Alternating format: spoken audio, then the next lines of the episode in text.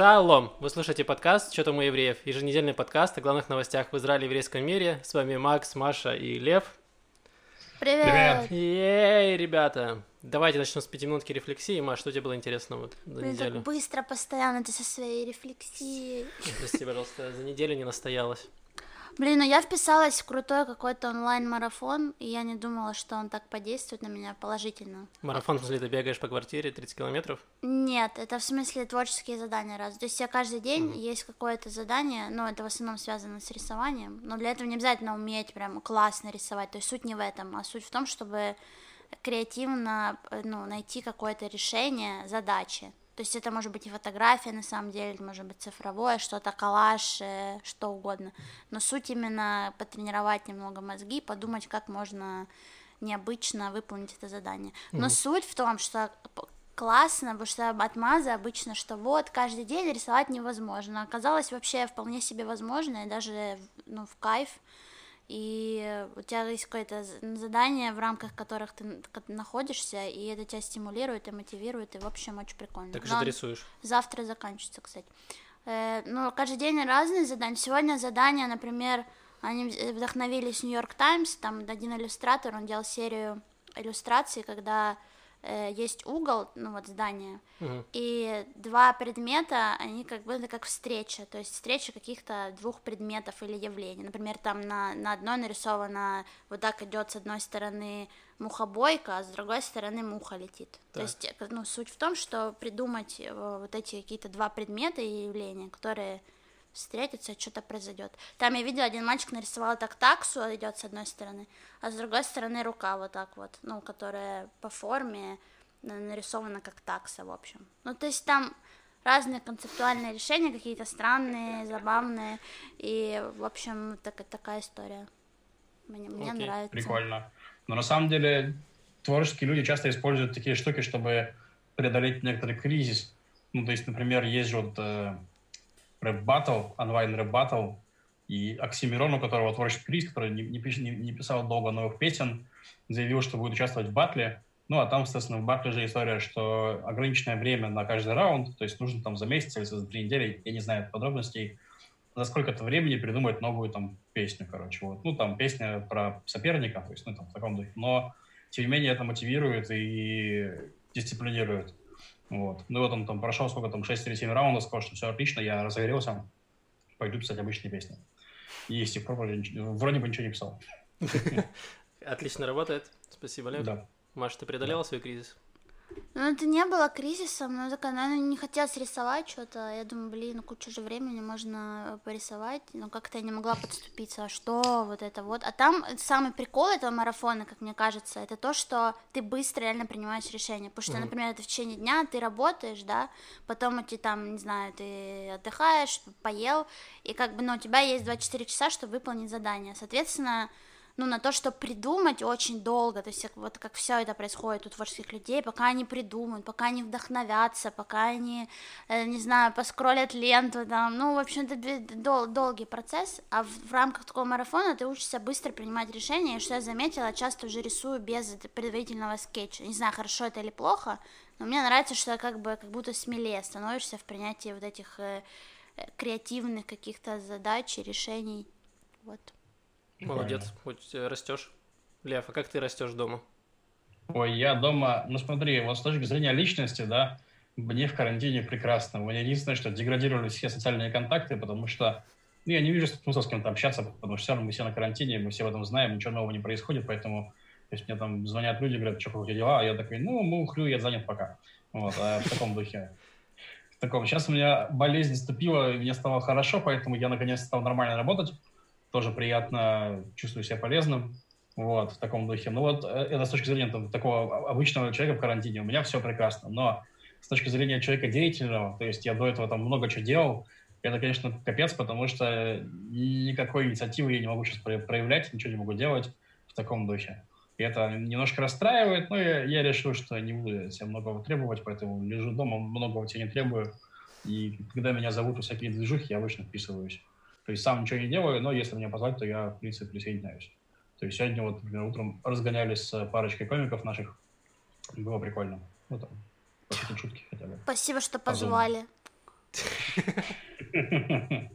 Блин, ну я, кстати, заметила, что я как будто опять вот, ну, вроде как дел меньше, но тем не менее я все равно забила все свое время какими-то там, не знаю, или это порисовать, или там у меня онлайн-тренировки, что-то по три часа где-то минимум пытаюсь танцевать, и постоянно что-то потом сплю, потом работаю, то есть опять вот этот ритм весь, что вроде нету каких-то остановок и вот этих э, э, того, что вроде сейчас нужно делать мне, то есть ну, задуматься, вот где ты, как, что вообще происходит и так далее, остановиться немножко, то я опять вот это все то есть, в принципе, ну, это к тому, что ты говоришь про то, что ты не, за, не загрузил себя всякими делами. То есть я, наоборот, начинаю теперь переживать, что, может быть, нужно немножко выдохнуть, если есть такая возможность.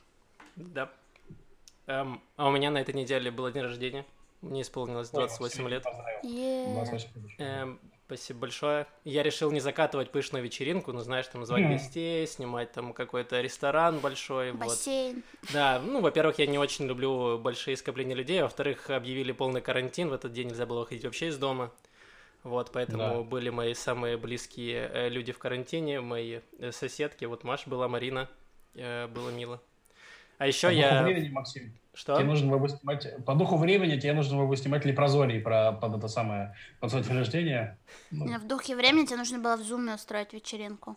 Ну, это слишком уже попсово. Уже все снимают да. в зуме вечеринки, все бухают через зум. Это уже прошлый век. К тому же я чувствую себя как лев. Когда мне кто-то кто звонит, с кем-то общаться, я такой, я устал, извини, я занят. Вот. Вам хотя бы звонят. Что вы жалуетесь вообще? Мы не жалуемся. Ну, типа, я не жалуюсь. Звонят, и хорошо. Ну, просто, типа, я... Если бы не звонили, было бы тоже да, хорошо. Да, но больше звонить не буду. Не, не желание ни с кем разговаривать, как бы, вот, но, в общем, да. А еще я вышел на новый уровень отношений с э, поддержкой Хота. Эм, вот, потому что они каждый день... Третья база, Максим. Что? Третья база, говорю. Э, да, практически где-то так. Мне кажется, уже ближе наши отношения быть не могут. Потому что они по часам каждый день вырубали мне интернет, я не мог работать, и я им писал постоянно в чат поддержки в WhatsApp, Раньше мне отвечали достаточно быстро в течение там, 30 минут. В последние три раза они отвечали мне спустя 3,5 часа. Вот, и э, мне кажется, что у них есть какое-то колесо, которое они крутят, типа, с ответом на вопрос. Я им пишу, типа, чуваки, у меня не работает интернет. Они такие, секундочку, мы проверяем. Они вращают это колесо. Я такие, ты ты ты ты ты, -ты перезагрузи роутер. Я такой, перезагружаю, он не работает. Хорошо, они вращают колесо второй раз. Они такие, у нас поломка э, где-то там в центре, мы тебе сообщим, когда все починим. Потом на следующий день точно такой же. Они такие, ну, попробуй вытащить все кабеля из роутера и вставить их обратно. Я такой, спасибо, ребята, вы мне очень помогаете. И в конце они мне сказали, что какая-то поломка где-то у вас в районе, из-за этого временами может не работать интернет, и мы вам пришлем смс, когда все починим. Сейчас интернет вернулся, но смс они все еще не прислали. И мне кажется, что это идеальная отмазка. То есть в следующий раз, когда я им позвоню или напишу и скажу, что, ребята, у меня не работает интернет, они скажут, чувак, ну ты смс получал? Нет, так какого хера ты вообще нам звонишь? И...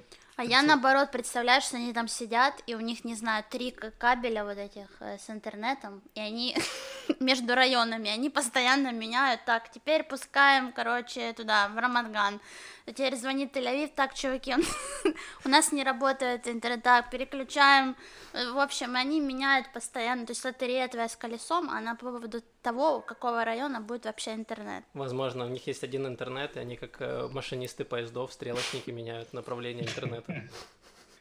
Мне кажется, если у них колесо, то на колесе только перезагрузи роутер. То есть ты им звонишь, они тебя крутят колесо, но там все равно все, все варианты это перезагрузить роутер, потому что я ничего другого от них не слышал. Да, это блок, блок схемы перезагрузи роутер. Помогло, типа, все хорошо, не помогло, вытащи провода и вставь их обратно в роутер, и потом перезагрузи его. Вот, да. и приблизительно где-то так у них все работает. И сейчас интернет есть, но вот Лев периодически пропадает, поэтому, возможно, это связано и с моим интернетом, и с интернетом Льва. Посмотрим.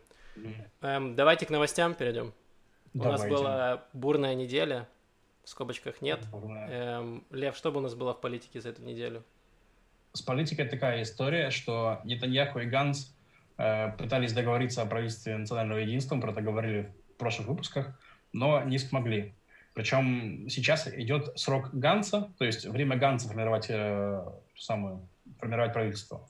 И президент Ривлин еще в, самом начале сказал, что, типа, чуваки, я вот сейчас даю Гансу возможность сформировать правительство. Если он не справляется, то мандат уходит сразу в Кнессет. То есть он не передает мандат Нетаньяху, потому что, ну, типа, Нетаньяху договаривается с теми же людьми, по сути. То есть это, типа, то же самое все будет. И теперь мандат ушел в Кнессет, и теперь любой депутат Кнессета может попробовать собрать 61, 61 депутата в свою поддержку и начать формировать правительство. Ну, единственное, что все равно шансов на то, что это будет кто-нибудь другой, кроме тех, кто уже это делает, нету особо, поэтому, в общем-то, ничего не поменялось. Вот. Но ситуация такая текущая достаточно забавная, потому что Ганс, во-первых, Нетаньяху сейчас не особо нужен Ганс, и, в принципе, мы не, Нетаньяху, я думаю, сейчас бы с удовольствием пошел на, новые выборы, потому что по опросам Ликут там набирает какой-то миллион мандатов, и правый блок просто выигрывает без э, вариантов. Вот. Но Бенни Ганс сейчас э, спикер Кнессета, и в случае, если Нетаньяху выпинывает его из переговоров, да, то Ганс может провести этот самый законопроект о том, что, допустим, нельзя участвовать в, в выборах, если ты подсудимый. И тогда Нетаньяху не сможет участвовать в следующих выборах. То есть там вот, вот, вот такие истории происходят. Ну и, соответственно, вот они сейчас э, снова торгуются, и, ну, никому не понятно, что, что произойдет. При этом, ну, как бы задача Нетаньяху, возможно, все это дело спустить на тормозах, то есть там переговорить с Гансом до конца, и когда закончится время, уже слить его там к черту и пойти на выборы. Ну, а задача Ганса не быть слитым.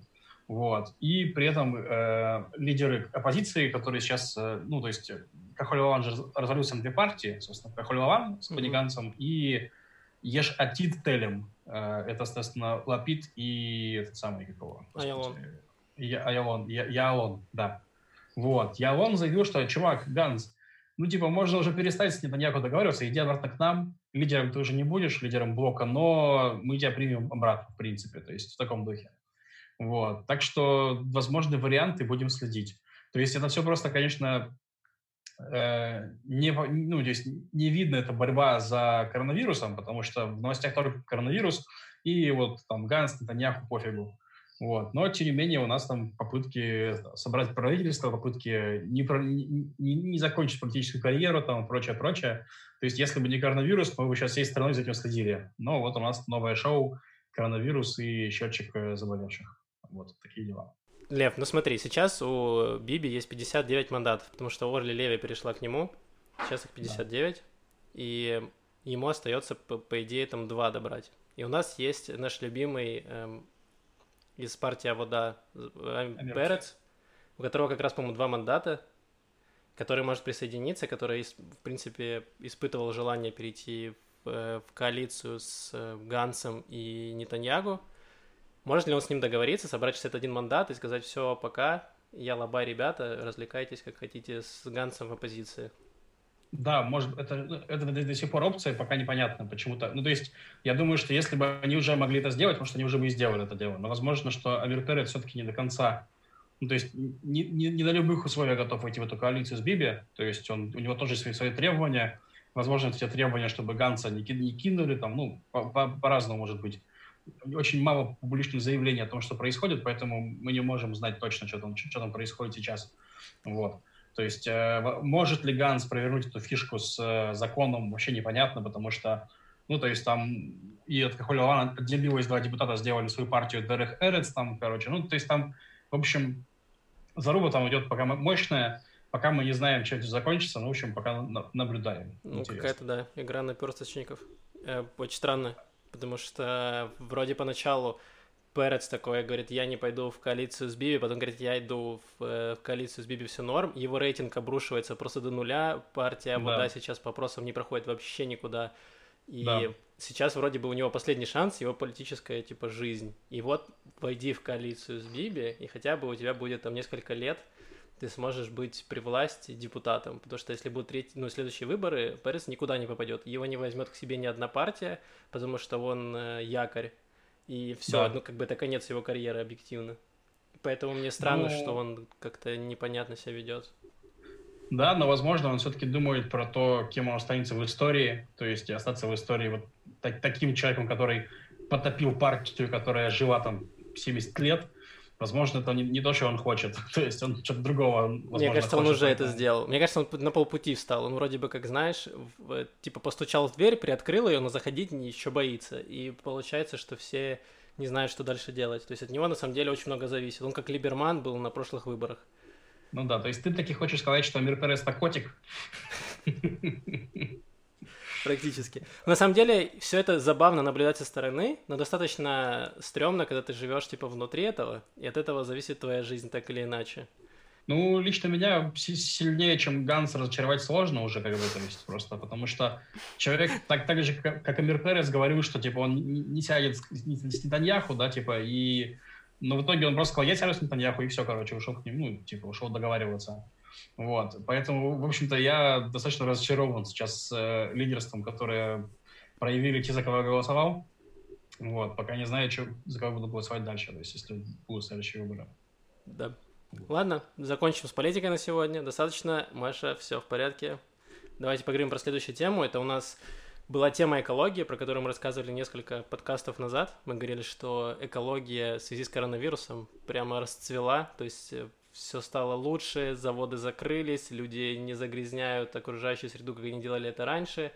И тут у нас новость про то, что животные стали возвращаться в, на землю, из которых ее выгнали люди, строя свои города. Маш, какие животные вернулись? Ну, много разных животных, так, есть мат. давай. Какие есть животные? Ну, в Хайфе многие, наверное, видели, там куча кабанов. И это выглядит, ну, фотографии выглядят очень клево, потому что просто ну, людей, людей нет на улицах вообще, и просто гуляют семьями вот так вот такие кабаны, то есть там, не знаю, два больших такие, маленькие-маленькие кабанята маленькие.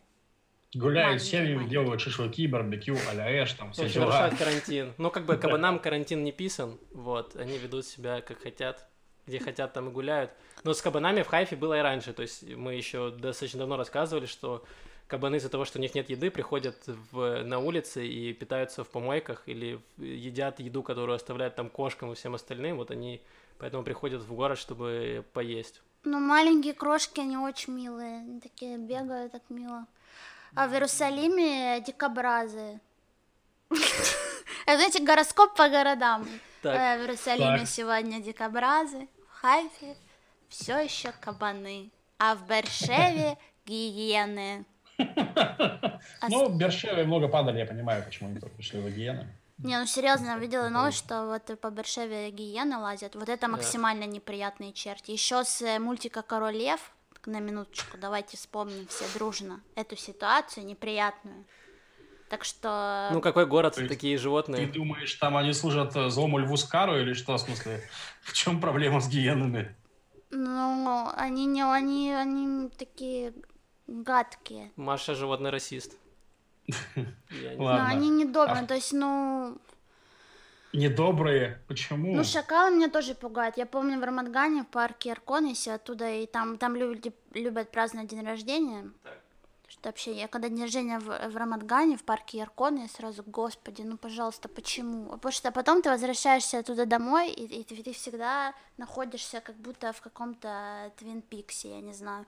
Все воет отовсюду, и очень страшно, мрачно, такой туман, Э, ну, я боюсь, что я просто меня съедят там. То есть шакалами ну, я вот. тоже не очень. Про шакалов тоже, да, я расскажу тогда. То есть э, в Бершеве, значит, гиены, в Хайфе кабаны, в Иерусалиме дикобразы. А, но дикобразы, я понимаю, что они из зоопарка, это не дикие дикобразы, да? Какие? Не Зоп... дикие дикобразы, это зоопарковские дикобразы. Ну да, но они прикольные, но они, правда, очень быстрые, я типа не думала, что они так быстро бегают. Ну, короче, а в Тель-Авиве, да, реально в парке Иркон живут шакалы, и они питались из мусорок, а тут чпок, людей нету, мусорки не наполняются отходами, и шакалам нечего есть, они удивленные ходят просто по парку и пытаются найти что-нибудь пожрать. Вот. И экологи предостерегают э, израильтян от того, чтобы они их кормили, потому что шакалы привыкнут, э, типа, ну, привыкнуть, короче, от того, что люди их кормят и будут чаще к людям подходить и прочее. Мы же этого не хотим. Мы же уже одомашили собак. Зачем нам еще, еще, еще раз через это проходить с шакалами? А, ну, в Элате гуляют горные козлы, если это вам важно из новостей. Ну, слушай, они, кстати, там и так гуляли. На, в Негеве, там, прочим, допустим, мы приезжали в Мицпарамон, там эти горные козлы тоже по всему городу Да, ходят, но они там на набережной такие идут, как будто прогуливаются, просто променад вечерний. По то пляжу, есть не да. то, что они по горам скачут, а они вышли вот э, там парочками прогуливаются. Еще месяцок они давить начнут. Вот, так что все нормально. Животные тоже понимают прелести карантина. И утки в Бенгурионе тусуются. Утки в Бенгурионе. Да, ну я видела, ну там написано видос, я видела такой, там такие уточки. Чик-чик-чик. Ну рядом, не прям в аэропорту такие ждут самолет, Макс. Я тоже не понял. А ну от Бенгурион это огромная территория все-таки аэропорта, правильно? Да. Да, и там есть пруды, э, водопады. Вот, я поэтому думаю, ну вроде бы утки должны быть там, где есть вода. Но они идут к главному фонтану, который в Бенгурионе. А, то есть они все-таки идут в аэропорт. Они идут в аэропорт, у них есть цель. Захватить это уже Вижу наконец. цель, не вижу препятствий. Все понятно. Давайте дальше. У нас есть еще вот как карантин соблюдают в Индии. В Индии групп- поймали группу туристов в городе, который называется мировой столицей йоги. Группа, там тоже объявили карантин, то есть нельзя гулять по, по городу, гулять там по набережной. И вот э, э, полиция в Индии поймала группу туристов, среди которых были израильтяне, которые нарушали карантин, прогуливали, значит, по набережной, как горные козлы в Эйлате. И вот. И им их заставили 500 раз писать извинительное сообщение, что типа я нарушил карантин и простите меня, пожалуйста. 500 раз. Я думала, им дали 500 раз савасану сделать. Собака город- мордой вниз. Да, я подумал, что город, столица йоги, называется собака мордой в город. Просто. Ну, это по-божески, глянь, их да- даже не оштрафовали. Даже палками не били, в конце концов. Потому что у меня на работе есть индус, ну, он... э, много его палками, что? Нет, он в Ирландии работает, но вот я с ним созванивался, просто общались по работе, ну и, в частности, обсудили коронавирус, типа, он сказал, что в Индии, типа, там полиция бьет палками людей, которые выходят на улицу, чтобы они не выходили на улицу. Вот. Неплохая Такая история из идея. Индии. Да. Блин, ну там такая плотность населения, я вообще не представляю. Сколько палок нужно на, на всех людей? Я тоже не представляю. Мгм. Ужас. И, ну, как вы думаете, это вообще рабочий метод? Если мы, допустим, эм, заставляли, не знаю, людей, которые в ноябраке нарушают карантин, заставить их 500 раз э, прочитать Шма Исраэль, это бы помогло?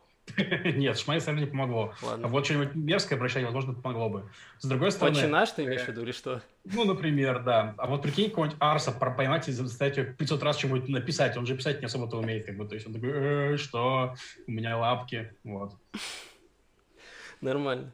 Ну, кстати, про, про карантин. Мы еще забыли рассказать про протесты, которые были несколько дней назад.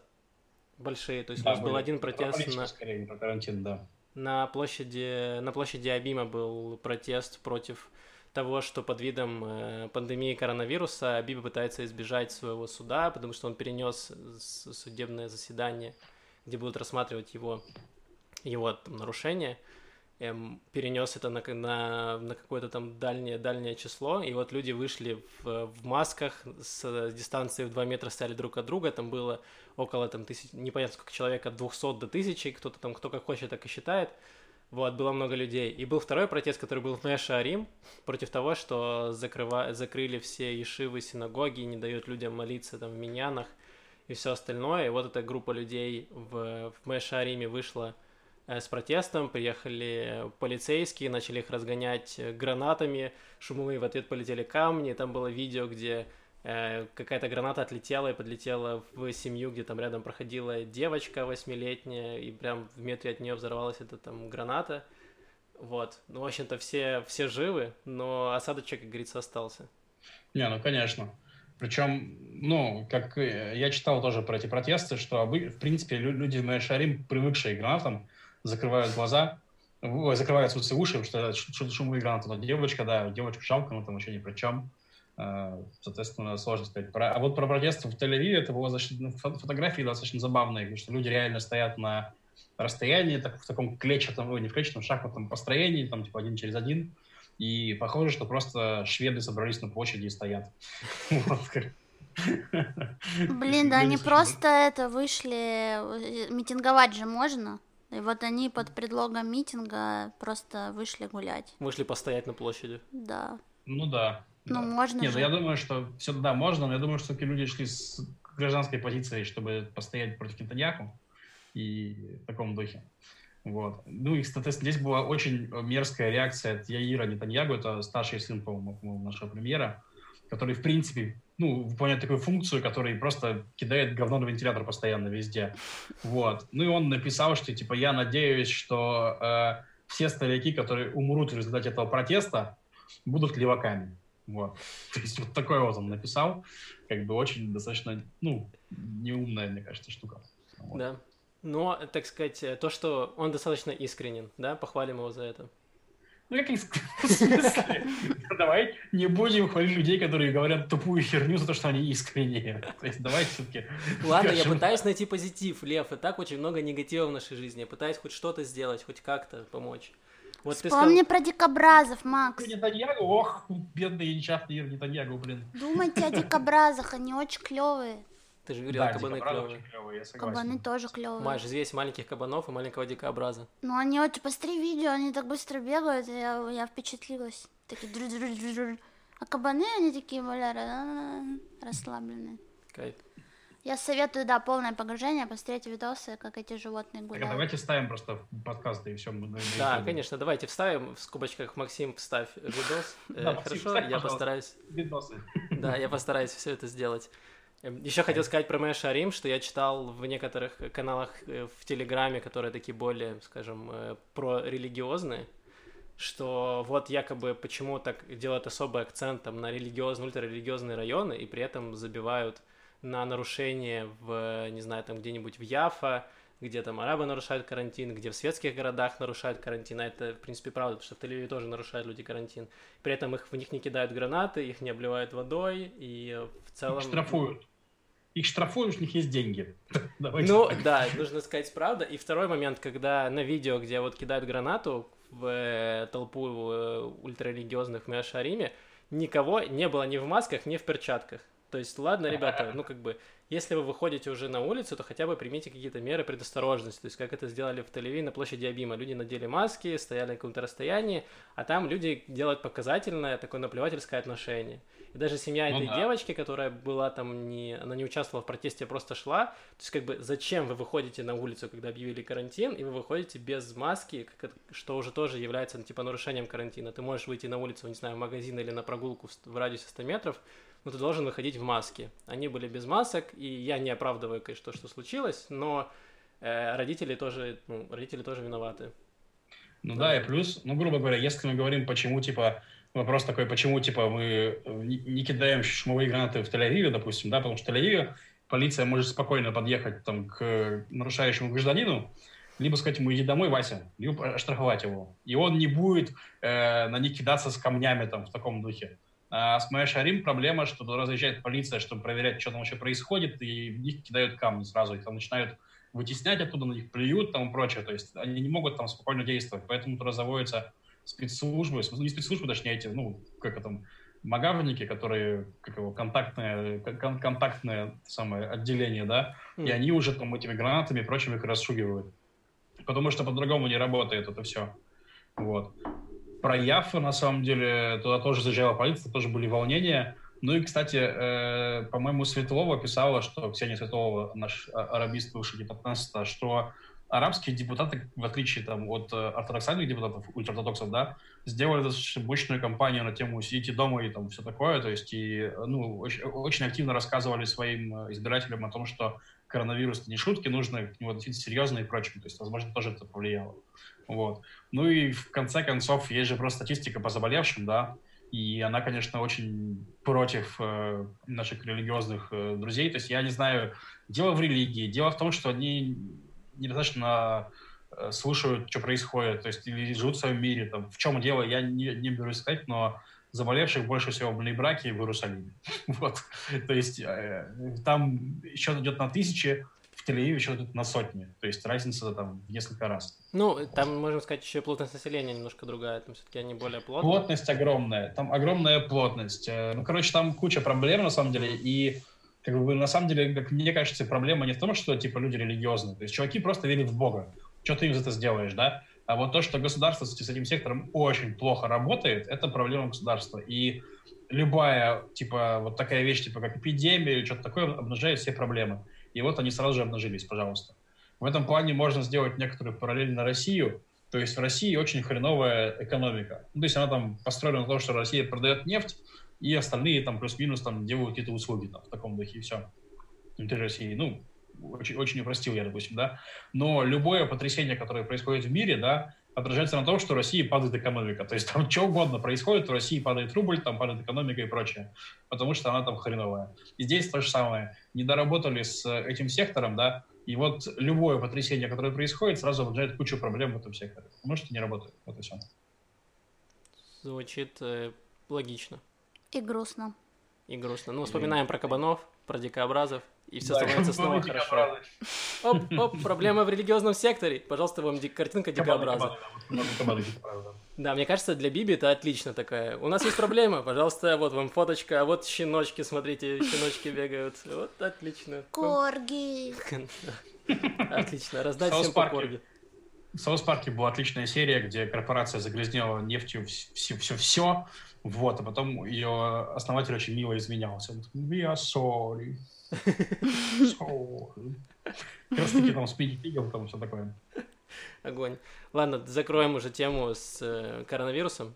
Поговорим Ура. про немножечко про культуру, про израильское кино, потому что новостей не очень много, и мы решили что-то посмотреть, чтобы что-то обсудить и что-то вам посоветовать. Фильм, который я очень давно хотел посмотреть, который фестивальный прокатывался, он вышел в, 18, в конце 2018 года, и весь 19 год он ездил по фестивалям, и вот наконец-то он есть в сети, он есть на Amazon Prime, и доблестные пираты смогут его найти просто в интернете, который называется «Тель-Авив в огне».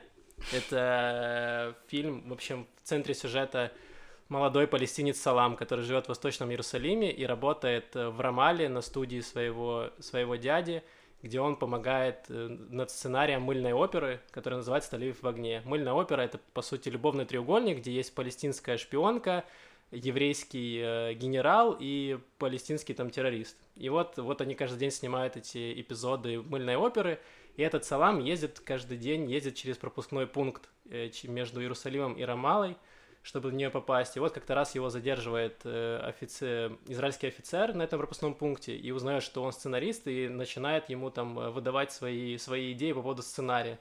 То есть это сериал, который все смотрят. Смотрят и палестинцы, смотрят и израильтяне. Такая популярная мыльная опера.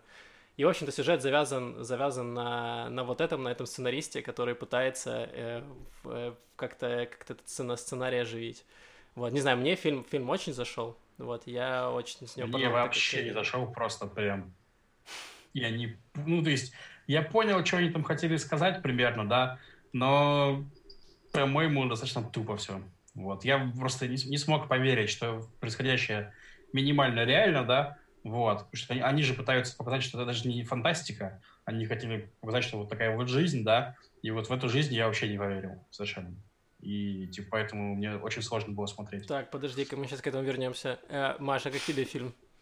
Мне понравилась идея, ну что это как бы э, подано через такое какое-то искусство, которое должно спасти мир и объединить народы, да, что вроде как вот он израильский офицер, который э, хочет как-то повлиять на сюжет, да, но как, как бы своим давлением, то есть таким сионистским, вести туда сионистский рай, да, чтобы его жене нравилось и вообще, чтобы было классно, ну, вот в его доме, да, а при этом, ну, с другой стороны, у чувака тоже дилемма, что он хочет э, наоборот, как бы, ну, не то что наоборот, а показать реальные вещи, то есть как, как-то, как это происходит в рамках сериала, да, как происходит реальная жизнь, то есть не, не давать какую-то иллюзию, как все существует, то есть там не раз это повторяется, что, ну, ты хочешь показать... Э, там, не знаю, соглашение Осло, да, которое, которое очень иллюзорное, то есть какая-то такая иллюзия, и, ну, зачем, зачем про это говорить, как бы, ну, хочется сделать реальные вещи, он разрывается между вот этим вот э,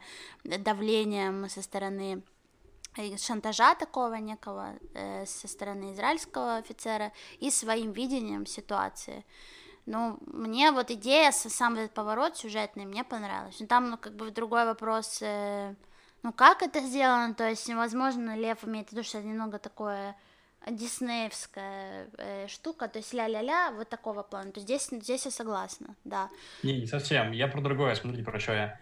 Я про то, что там совершенно нереалистично представлен и Израиль, и Палестина, как мне показалось. Mm. То есть это не, не, не то, как думают люди. То есть Израиль представлен в виде военного на этом блокпосте, который говорит, как же меня задолбали блокпосты, они всех задолбали блокпосты. Вот, давай же мы сделаем так, что там что перевернем мир, типа, и, короче, все помирятся. Это, это позиция, типа, Изра- Израиля в этом фильме.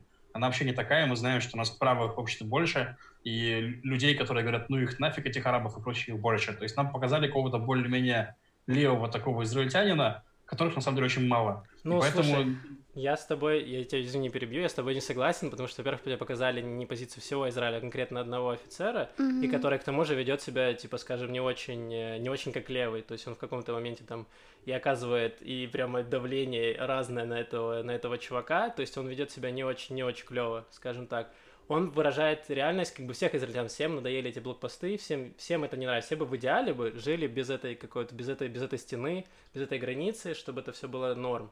Просто другое ну, дело, вот я в это не, не сильно верю, что они готовы на какие-то уступки, чтобы это было норм. Ну, слушай, мы не говорим про уступки, мы говорим просто про не знаю, я не вижу той борьбы, которую вы говорите, то есть его мотивация изначальная, она шла из его квартиры, от его жены, то есть его да. цель это было понравиться его жене, то есть чтобы израильский офицер, генерал выглядел на экране классно.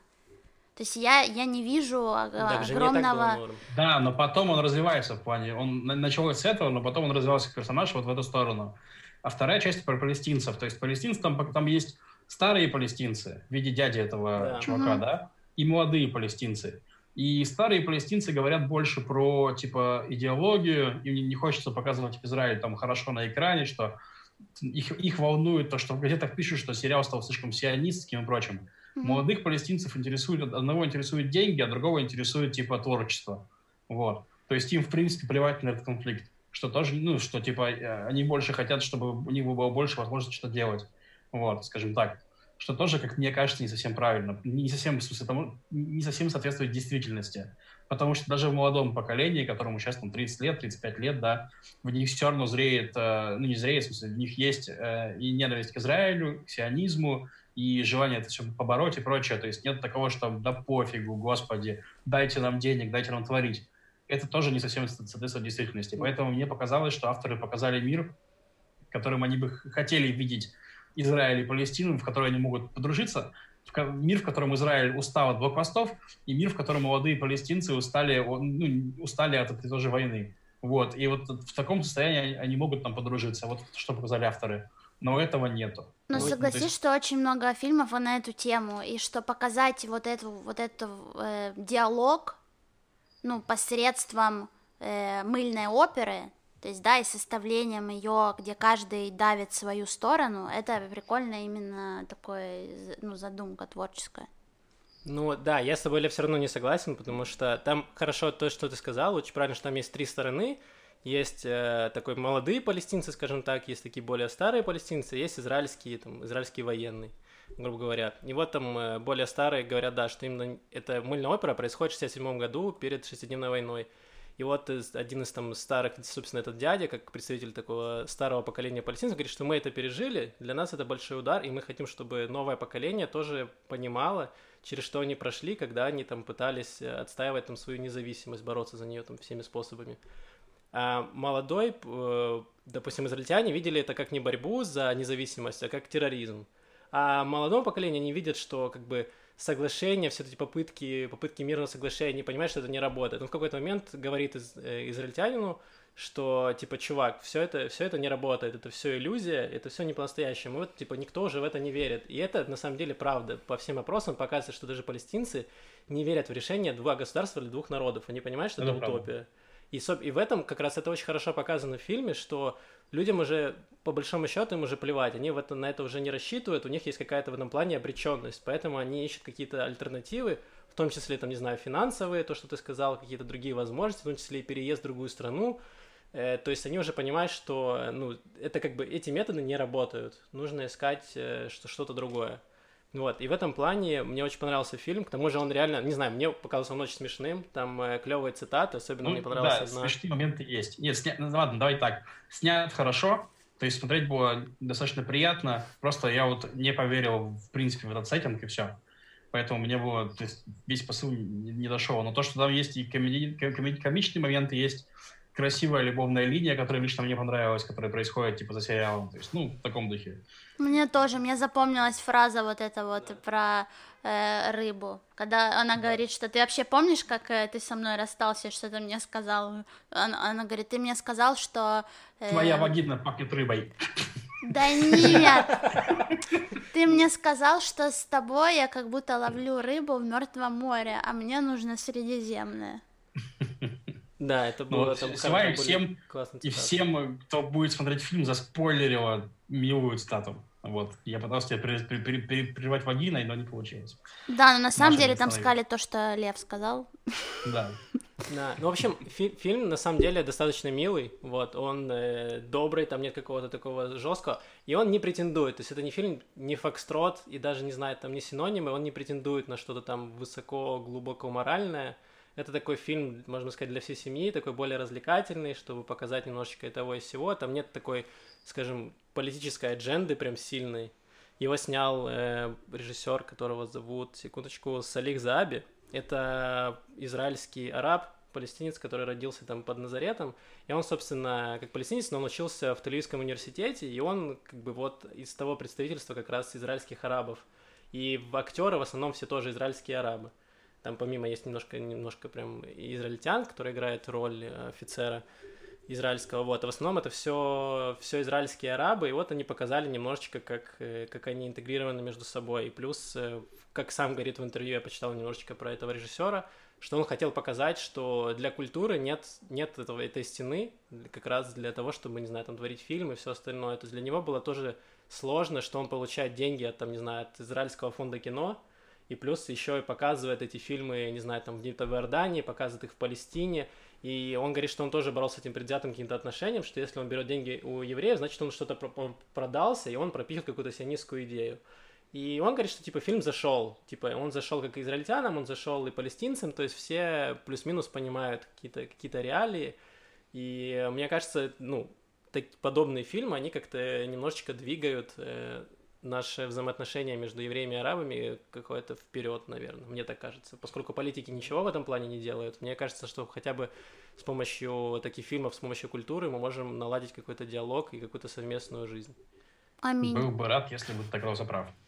Э, да, вот. Ну что, давайте Э, дальше. Да, я э, с- можете посмотреть фильм, я советую, мне очень понравился. Вот, можете посмотреть в комментариях, написать, как вам фильм. Видите, у нас мнения разделились, что, в принципе, достаточно хорошо. Какие у нас еще были темы? А, у нас э, культура, Маш. Yeah. Кроме кино, давай твоя не попсовая культура.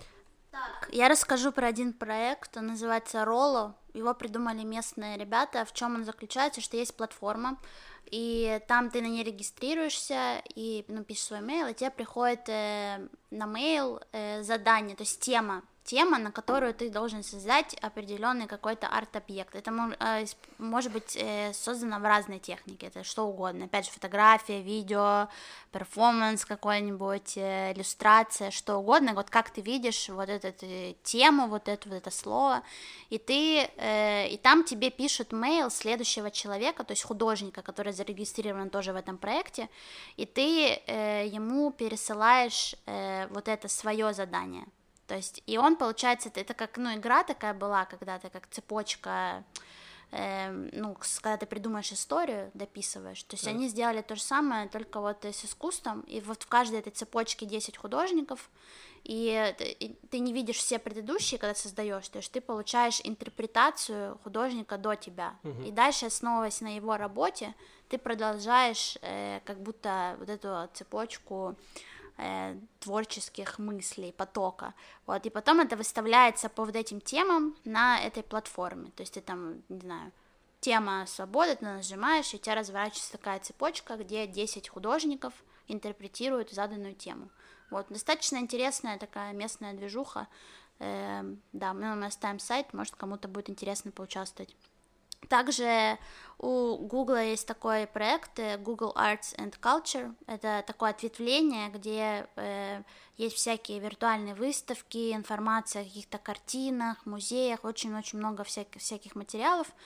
И сейчас там э, вышло к столетию Баухауса, нашего всеми любимого, э, бренда, тренда, вышла цифровая коллекция, она сделана в очень прикольном таком стильненьком формате, там можно и почитать, и можно, там есть анимация, есть э, разные всякие издания, фотографии, то есть много э, ин- информации, ко- которая подана в таком э, эм, интерактивном ключе, и выглядит это красочно, стильненько, интересно, вот можно узнать, почитать. И э, такая еще выставка тоже, которую видела, что она можно виртуально к ней приобщиться, э, от, от Московского еврейского музея Центра толерантности. Она называется «Не время для любви», э, и она посвящена историям влюбленности э, людей, которые пережили Холокост. То есть, возможно, это так себе веселое, позитивное времяпрепровождение, но мне кажется, иногда э, ну, есть в этом некоторые милые, наоборот, жизнеутверждающие вещи. И плюс еще, мне кажется, полезно подумать, что были трагедии намного более ужасные, чем то, что происходит сейчас. То есть как-то я так к этому отношусь. И э, можно там посмотреть, там есть разные арт-объекты, есть какие-то цитаты, э, какая-то переписка, то есть разные такие истории, можно пролистать, что-то посмотреть, узнать. Вот это то, что я хотела сегодня рассказать. Огонь. Отлично. Все ссылки мы прикрепим в прикрепленном сообщении под Ютубом. Э, у нас еще были? У нас были ответы на вопросы, вопросы, которые вы написали нам в обратной форме. Да, Лев, это я могу. Там? Первый, первый вопрос. Макс и Маша вместе снимают квартиру? Каверзный вопрос. Можно сказать и так, по большому счету. Мы находимся в Мойше Хаусе. Маш, что такое Moishe House? Ну, мы являемся резидентами проекта Мойше Хауса, поэтому, по сути, мы живем вместе. То есть в нашей квартире мы живем втроем, Макс, я и Марина, то есть мы соседи, и при этом мы делаем проект, э, который, цель которого является такое создание комьюнити, так скажем, это международный проект, который зародился когда-то в Америке, и то есть когда еврейская община она была разрознена, так и э, у э, ребят и ну, стали замечать, что ребят молодежь собирается, ну там ходят в гости и как-то пытаются э, кучковаться, и у предприимчивых э, еврейских людей родилась идея создать вот такой проект, который будут э, квартиры официально, где будут проводиться разные мероприятия, куда э, еврейская молодежь может приходить и это будет их объединять, и это мероприятия э, разного формата, это и лекции, мастер-классы, концерты, все, что вы придумаете, то там и будет происходить. То есть у нас был, мы тестили очень много разных форматов, это были и, и open майки, и были вечера истории, концерты на крыше, всевозможные лекции на все темы, кинопросмотры с обсуждениями, всякие гости, именитые актрисы, разные, кого сможем достать, всех сюда тянули, и будем тянуть. То есть, ну, пока что, естественно, мы не функционируем, иногда проводим э, некоторые штуки онлайн, всякие интересные, но суть проекта вот, что мы соседствуем, потому что мы делаем вместе вот этот проект, о нем можно почитать, просто видите moshhouse.org, и там выйдет э, сайт, то есть, в принципе, мошхаусы делятся на англоязычные и на русскоязычные. И, и испаноязычные. Ну, да, но я имею в виду, ну, как бы как в страны СНГ и не страны СНГ, окей, скажем так. Э, вот, и, ну, так как в Тель-Авиве э, мы открыли первый вот русскоязычный дом, э, вот был еще англоязычный один в, в Тель-Авиве, но сейчас его он больше не функционирует, но есть еще Мойши Хаус в Иерусалиме и Мойши Хаус в Бершеве, тоже не русскоязычные, но то есть иврита и англоязычные. Да, еще хотят открыть нов, новый русскоязычный Moishe House где-то в Хайфе. Если вы хотите стать резидентом, то напишите. Да, вот поэтому мы живем вместе. То есть, да, ответ на вопрос, что мы соседи, да, но в рамках вот э, еще и резидентства в проекте House. Так и есть. Если хотите посмотреть про наши проекты, можете ввести в Фейсбуке группу Moishe House Тель-Авив RSJ. Вот, там есть все запланированные мероприятия, которые сейчас не запланированы. Да, но, но есть еще телеграм-канал, есть инстаграм. И, кстати, вот мы придумали такую штуку, что с воскресенья начинаем Э, с 19 апреля Э, мы будем, э, дадим наш инстаграм-аккаунт на растерзание э, членам нашего комьюнити, то есть как это будет выглядеть? Каждый день по расписанию, у нас какой-то человек будет ответственен за наш инстаграм, то есть и, есть ряд вопросов, на которые он будет, должен будет там ответить, то есть он будет постить в сторис там рекомендации фильмов, э, что он видит за окном, не знаю, кто он вообще такой, какую книгу он читает, что его вдохновляет, то есть есть список вопросов, и таким способом мы пытаемся Э, вдохновлять друг друга, не тормозить. Вот э, Лев тоже там будет у нас участвовать, э, по-моему, в субботу Он будет там... Э, Пятницу, в пятницу, да, я забыла уже. А с воскресенья Макс, Марина и я, мы поделим на троих этот день и будем тоже постить ответы, так что можете следить тоже, кому интересно. Да. Да, все следим за Мэйшхаусом. Давай, еще есть вопросы? Еще есть вопрос такой большой. Э, ребята, уверен, что я не первый, кто об этом говорит, но звук говно. Вот. Причем там так, так, стоп. Вы мне, правда, симпатичны, мне нравится ваш подкаст, но эмоции в сторону, давайте по делу. Звук говно. Ну и у него претензия у этого человека в том, что мы сейчас много сил тратим на YouTube и меньше сил, сил тратим на качество звука. Вот. А мы подкаст, поэтому стоит все-таки больше на подкастовых платформах выходить. Тут я так скажу, что в позапрошлом выпуске звук был реально плохой, там так вышло, да, и плюс есть еще сейчас некоторая проблема с моим звуком, потому что я говорю дома в микрофон наушников, ну это, разумеется, гораздо хуже, чем Макс и Маша, которые говорят нормальный микрофон в Мышхаусе. Как только э, разрешат нормальное передвижение, то, разумеется, я буду приезжать, приезжать к ребятам, будем писаться вместе, будет лучше.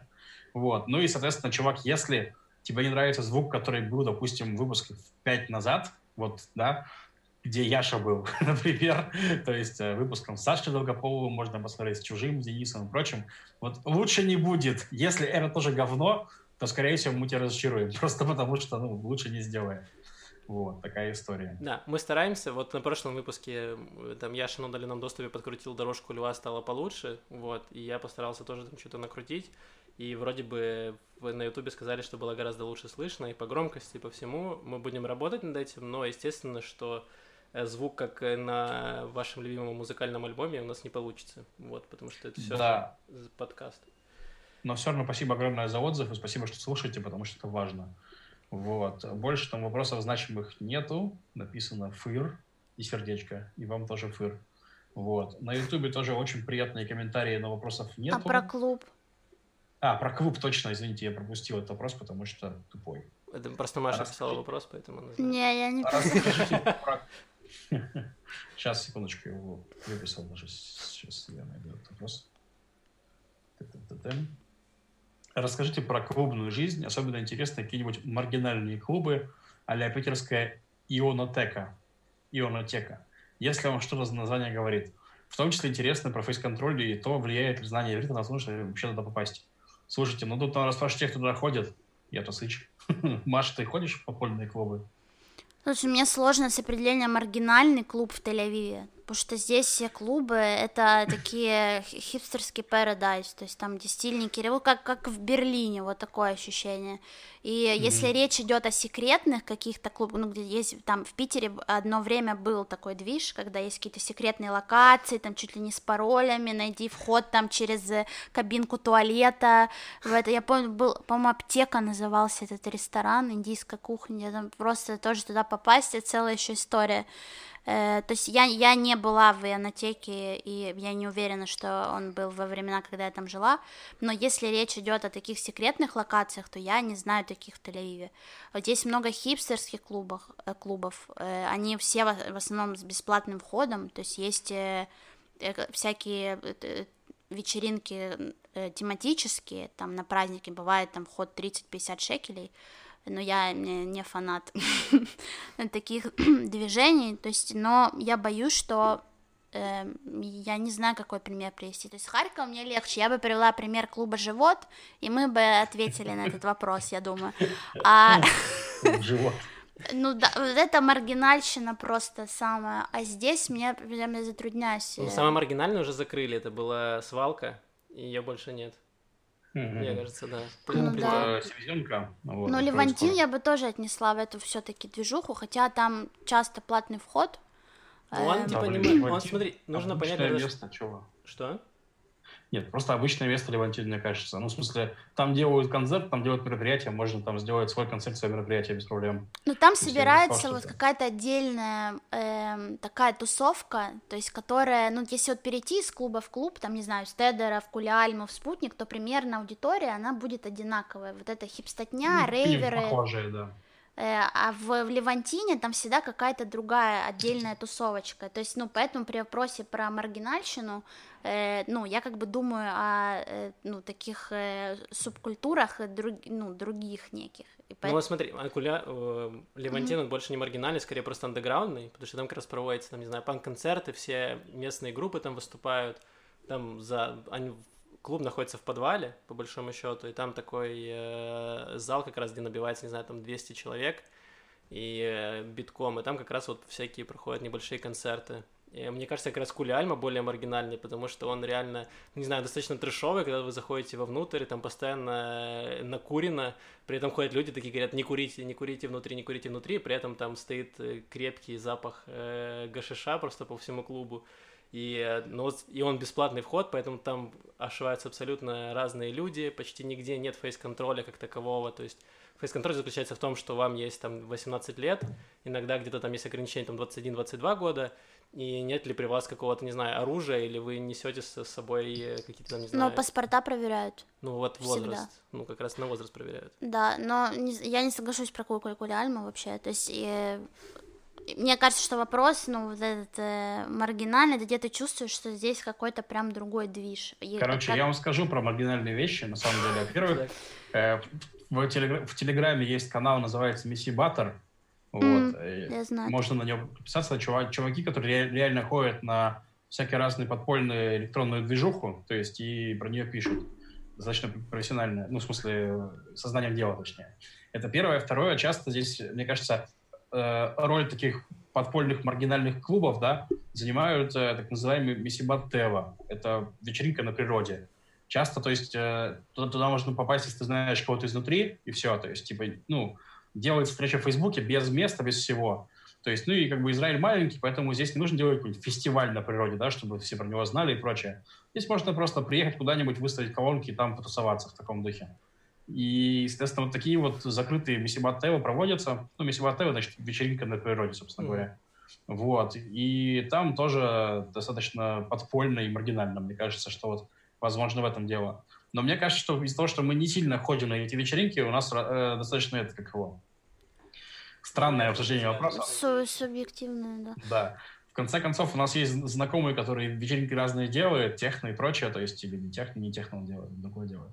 Короче, можно будет его позвать, но тоже после карантина, потому что пока что это все. Ну тогда да, это будут тусовки месиво, мне кажется, тогда возникнут. И вот такой плейс еще есть Цимер, называется. Может да, быть, да. его можно отнести туда к маргинальщине. Но это ну, история. Про про... часто пишут э, ребята как раз из Миссиватора и там в таком духе, да.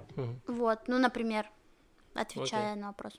Да. Э, да. Ну и фейс-контроля почти нигде нет. Фейс-контроля в основном есть какие-то там Э, местные попсовые клубы, где впускают, да, людей, тебе могут не впустить в кроссовках или там в шортах или еще куда-то, а в такие все клубы тебя спокойно пускают почти в любом виде.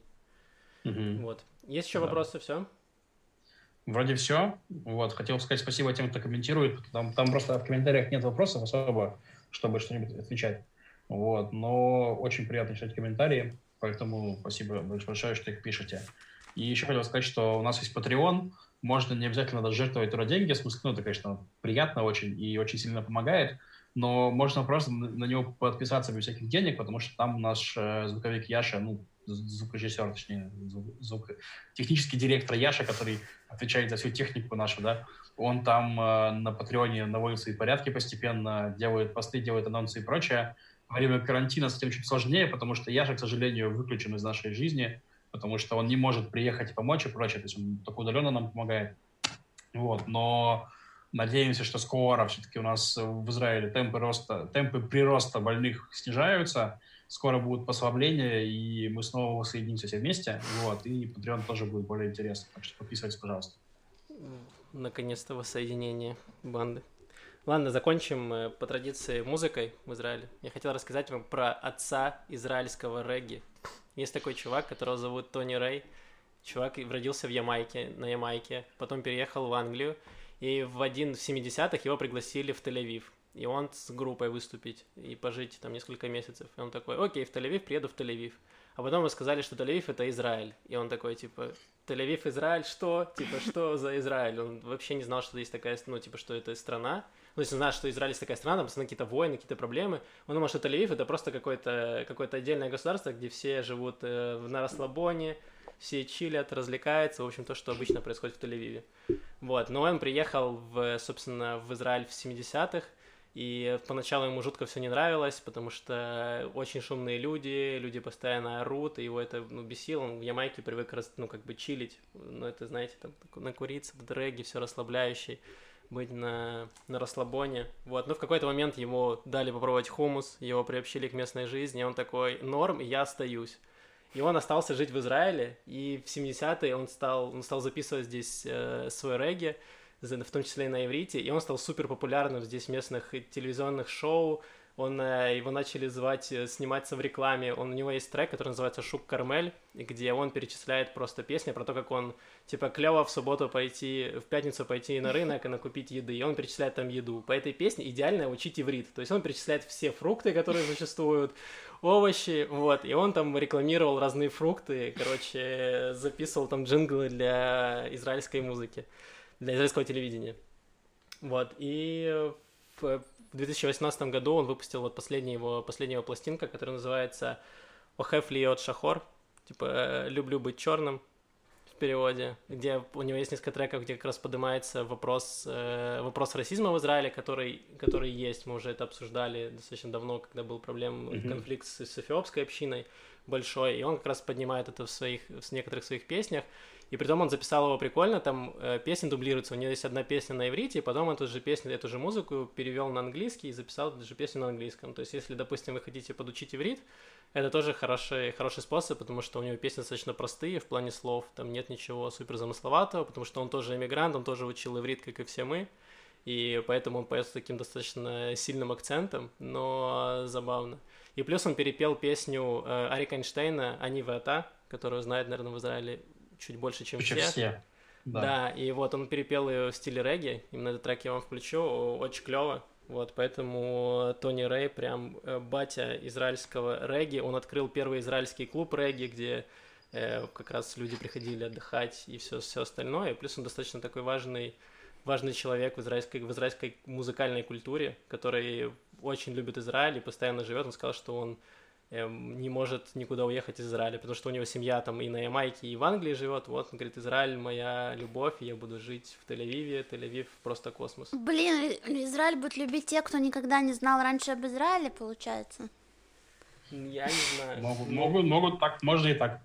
Но это клё- клевая история, как человек, который не еврей, вот, э, так ему понравился Тель-Авив что он... Ну, в основном, типа, в Израиль переезжают, ну, типа, евреи, да, такой еврей говорит, вот, я вспомнил про свои корни какие-то еврейские, и вот я чувствую свою связь с Израилем, я вижу тут, я чувствую Бога, он здесь.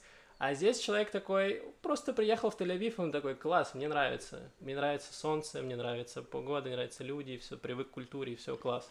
Здесь нет ничего такого, э, какого-то супер не знаю, спиритически возвышенного, и все. Просто классная история. Возвышенного что? Что? Ладно, это был сумбурный выпуск. У нас было не очень много новостей, и мы постарались развлечь вас, как только это было возможно. Вот, мы да. надеемся, что со следующей недели ходят слухи, что карантин будет послаблять, и это значит, что, возможно, вам будут доступны больше опций того, что будет происходить у вас за окном, и нам тоже. Возможно, появятся более интересные новости, чуть лучше, чем кабаны на улицах, более милые, чем дикообразы на картинках. Вот, и мы обязательно про них вам расскажем через неделю. Вот, спасибо всем тем, кто поддержит нас на Патреоне, подписывайтесь на канал на Ютубе, э, ставьте лайки, комментарии, все на свете. Вот, с вами был Макс, Маша и Лев, и слышимся через неделю. Пока-пока. Пока-пока. Спасибо, что слушаете.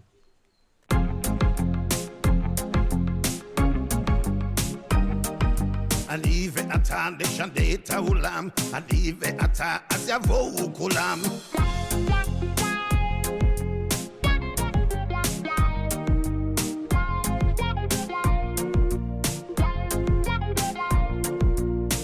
אני ואתה נשנה את העולם.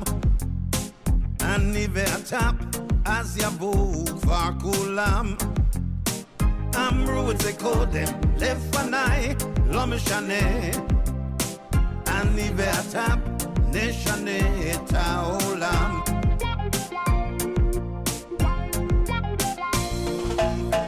אני ואתה ננסה מההתחלה.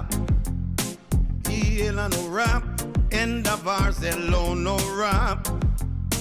אמרו את זה קודם, לפניי, לא משנה. אני ואתה נשנה את העולם.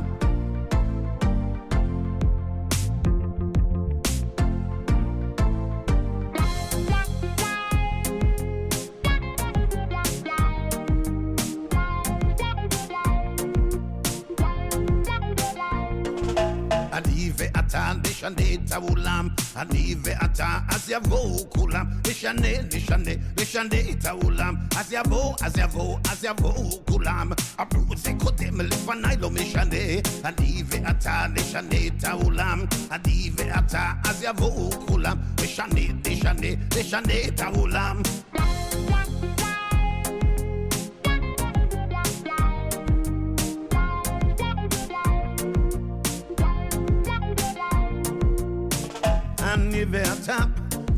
נשנה את העולם. אני ואתה, אז יבואו כבר כולם. אמרו את זה קודם, לפניי, לא משנה. אני ואתה נשנה את העולם.